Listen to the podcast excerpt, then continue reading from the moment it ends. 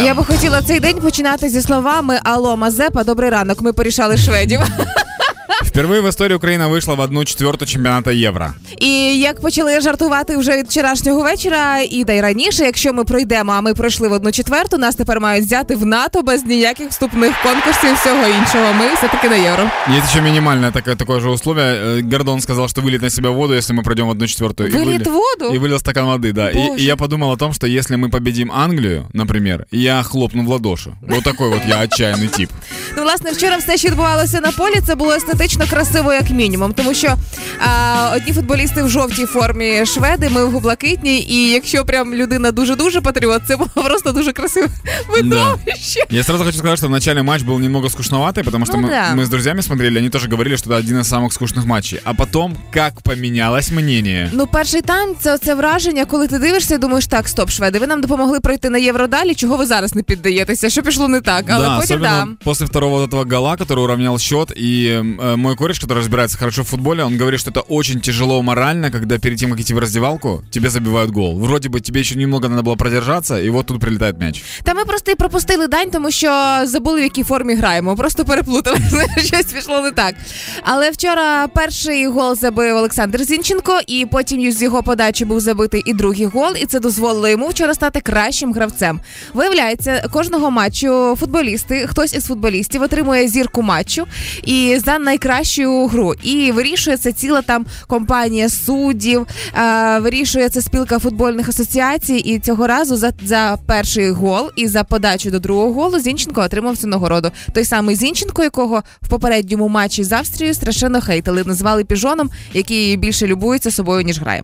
Вчера была более-менее чистая игра до одного момента. До якого? До того, как э, травмировали Беседина. Ой, Боже, якщо дивитися ось цей матч, це мабуть там серце розривалося. Вісім тисяч повторів Для чого це повторювали так часто? Если вдруг вы человек, который давным-давно не испытывал какой-то боли фантомной, то посмотрите видео, как травмировали Беседина. Там прям, там прям страшно очень.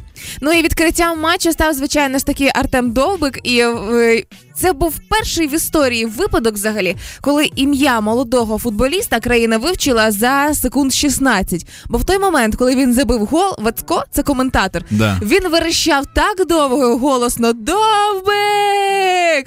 І я думала, слухай, ну це класно, що в нас гол, але завтра людина буде просто без голосу. Сьогодні Вацка немає, по-моєму. Очень сложная судьба у команды Днепр, именно оттуда э, Довбок, СК Так. Днепр-1. Э, потому что этой команды д- уже должно было не существовать, но они как-то там держались, сами скидывались. Ну, прям там, там сложная-сложная история была. Ого. Как мы вчера орали Днепр, ну, когда Да мы ты сидели. что? Ну, может, все, может, все Днепряне смотрели, Так. собрались вчера.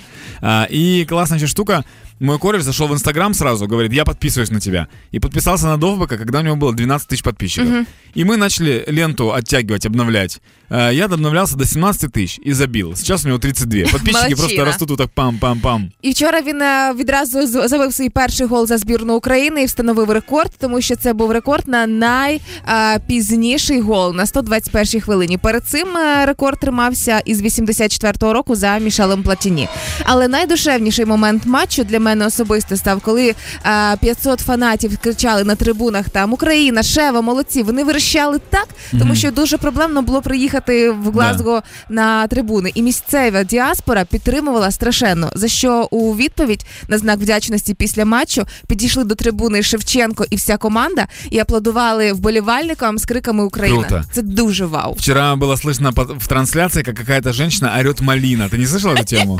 Это так смешно было. А, Ну, Малиновский цел- русский. Целый стадион так «Малина!» Несколько раз. Ну, прям одна женщина на весь стадион. Ее было слышно, ну, ее гораздо было слышно громче, чем Шевченко было слышно. Це прекрасно, тому можемо тільки пишатися і тримати кулаки за нашу збірну, яка зіграє в суботу з Англією. Там вже Да. теж ходять жарти.